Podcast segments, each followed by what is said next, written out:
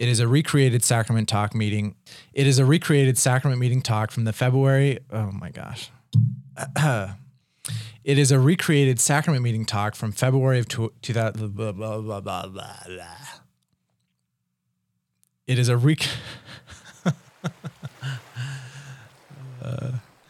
it is a recreated sacrament meeting talk from. Oh my. Okay. okay. Welcome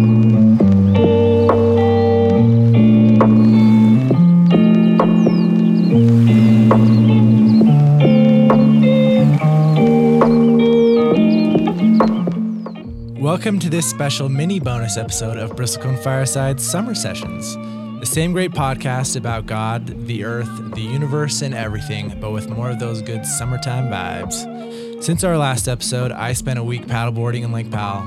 The sun has bleached my hair very blonde, and my skin permanently smells like sunscreen and aloe vera. So the summertime continues to be amazing. Before we get to the episode, I want to announce that we are now accepting submissions. We want to feature you on a bonus episode of Bristlecone Firesides. If you have any poetry, essays, or talks about the earth, stewardship, or that time you found God in the wild, we want to hear them. Send us an MP4 of your reading, and it may become its own bonus episode. Plus, everyone who submits will get a Bristlecone Fireside sticker to be placed somewhere responsibly, like a water bottle, a laptop, or even your triple combination scripture set. Send recordings to bristleconefiresides at gmail.com or go to the submission page on our blog, bristleconefiresides.com. Links for both will be provided in the show notes, so please join us around the cosmic campfire and send us your work. Now, today's fun and whimsical episode is the first of hopefully many Bristlecone Firesides community submissions, and it comes to us from the amazing Theric Jepson, the past president of the Association of Mormon Letters. It is a recreated sacrament meeting talk from February of 2018, aptly titled Consumption and Creation. In it, Theric munches curiously on a bag of sun chips while dis- discoursing about life, death, Jonah, the earth, and Jesus. This episode perfectly fits both the mood and theme of Bristlecone Firesides, and we hope you enjoy it. So, without further ado, I turn the time over to Theric.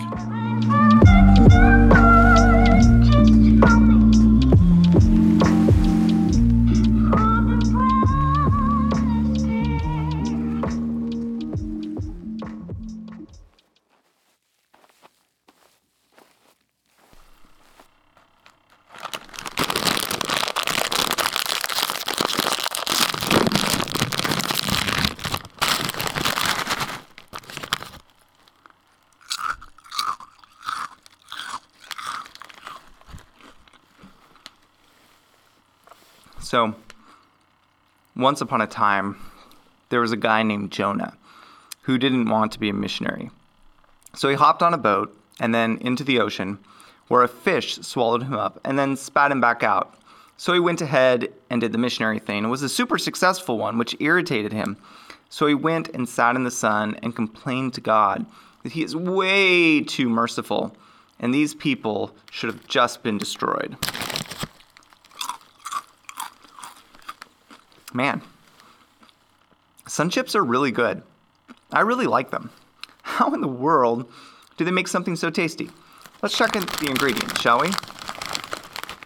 Whole corn, sunflower and or canola oil, whole wheat, brown rice flour, whole oat flour, sugar, salt, onion powder. One thing you'll notice as we go through the list is that Sun Chips no longer use any pig enzymes. Not that it ever said pig on the package, I think it fell under natural flavors. Maltodextrin made from corn and potato, whey protein concentrate, brown sugar, spices, including parsley and paprika, sour cream, natural flavors, butter, skim milk, gum acacia, mozzarella cheese, cheddar cheese, and green onion powder. Now, hmm, pretty good list. One thing about everything on this list dead even the cheese if we're talking about its microorganisms. Dead corn, dead wheat, dead parsley, all dead. Or look at what I'm wearing. This shirt is a cotton poly blend. The cotton died a few years ago. Polyester is made of oil, which is just cotton that died a few million years ago. And my pants are dead hemp. The point is, we can't live without the dead. There is no life without consuming the dead. And there's nothing to consume without creation, and everything created will die. Even these larger molecules we're made of are just the viscera of exploded stars. Anyway, Jonah. He's pouting and says, Come on, God, this is why I didn't want to come. You're always forgiving people who should be destroyed. What kind of God are you, anyway? So Jonah goes off to sulk. But the spot he picks is hot and sunny, and he's probably eating whatever awful substitute people had for sun chips 3,000 years ago, and he is not comfortable. While he's sitting there, God grows a tree over him, which, depending on the translation, either had nice broad leaves or a giant gourd to block the sun. The gourd's funnier, so we're going with that. The tree's blocking the sun with this giant gourd, and Jonah starts feeling more comfortable, maybe even happy. Then God sends a worm, which kills the tree and shrivels the gourd, and there's Jonah, back in the hot sun and miserable. Why are you angry about the tree, Jonah? Why shouldn't I be angry? I should just die. That's what I should do. Jonah, you didn't plant this tree or water it. It was my tree. And if I can change my mind about a tree, why can't I change my mind about 120,000 people who don't know right from wrong, to say nothing of all their innocent cattle? That's really what God says innocent people, innocent cows. But there's precedent for this concern. When God covenanted with Noah not to flood the earth again, he didn't just covenant with Noah, he covenanted with every living creature. All flesh he had created, he covenanted with. As Latter day Saints, we believe that Jesus was the one who did creation. He created this world, and with our Creator's death, we are recreated. There, under that cloth, lies our Savior's body, broken and blessed we have consumed it, and thus we live. We ate in remembrance of his body, we drank in remembrance of his blood. This world we've been given is complex and beautiful, and that complexity and beauty is based on everything that comes before dead wheat, dead corn, dead parsley. The snack science geniuses who invented sun chips had, as raw materials, the dead. We only live by eating the dead. We will only live again by eating his body and drinking his blood. But God made a covenant with all living things that never more will there be a flood to destroy the earth. What can we learn from that? Hang on. You know that scripture in the D&C that is sometimes quoted by people who I assume are more ignorant than wicked, to prove that we can just destroy everything and it's cool. For the earth is full, and there is enough and to spare. Yea, I prepared all things, and have given unto the children of men to be agents unto themselves. The earth is full, and there is enough and to spare. But, do you know what comes before this verse? After? I, the Lord, built the earth, my very handiwork, and all things therein are mine. And it is my purpose to provide for my saints. But it must needs be done in mine own way. And behold, this is the way that I, the Lord, have decreed to provide for my saints, that the poor shall be exalted, in that the rich are made low. That's what comes before. And here's what comes after. So there's enough and despair, and we are agents unto ourselves.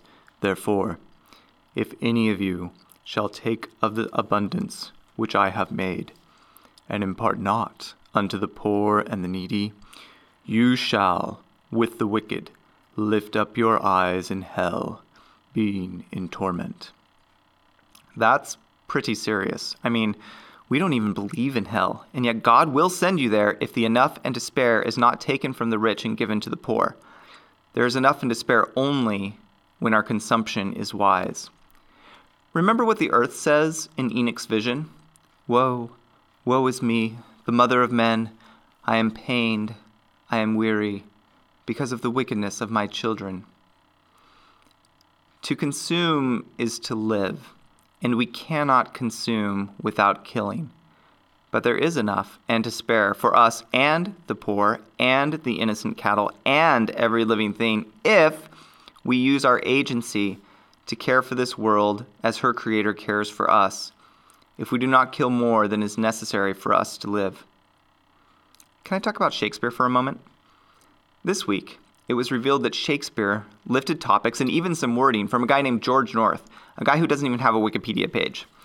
Richard III's famous Winter of Our Discontent soliloquy is a riff on something this North guy wrote. But this shouldn't shock us, of course. Shakespeare also stole from Plutarch and Holinshed, both dead, and we all steal from Shakespeare. I mean, come on, even Disney eats the dead. The Lion King is Hamlet, and even a dummy like Gaston can quote Macbeth. We create from matter unorganized dead wheat, dead corn, dead parsley. For most of the two weeks I was preparing this talk, I was just keeping my eyes open, trying to see the relationship between consumption and creation in the world around me. And this talk is created out of what I've consumed, which includes the Old Testament, the New Testament, the Doctrine and Covenants, the Pearl of Great Price, a book by a Mormon biologist, three Shakespeare plays, two Disney movies, and this delicious bag of chips that's been sitting in our car for over a month presumably just waiting for the opportunity to become an object lesson. Then I sat down and figured out how to turn what I had consumed into something new and beautiful.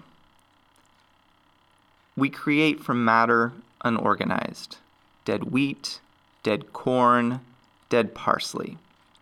We only live by eating the dead. We only live again by eating his body and drinking his blood, the body and blood of he who created us. Worms may destroy this body, yet in my flesh shall I see God. O death, where is thy sting?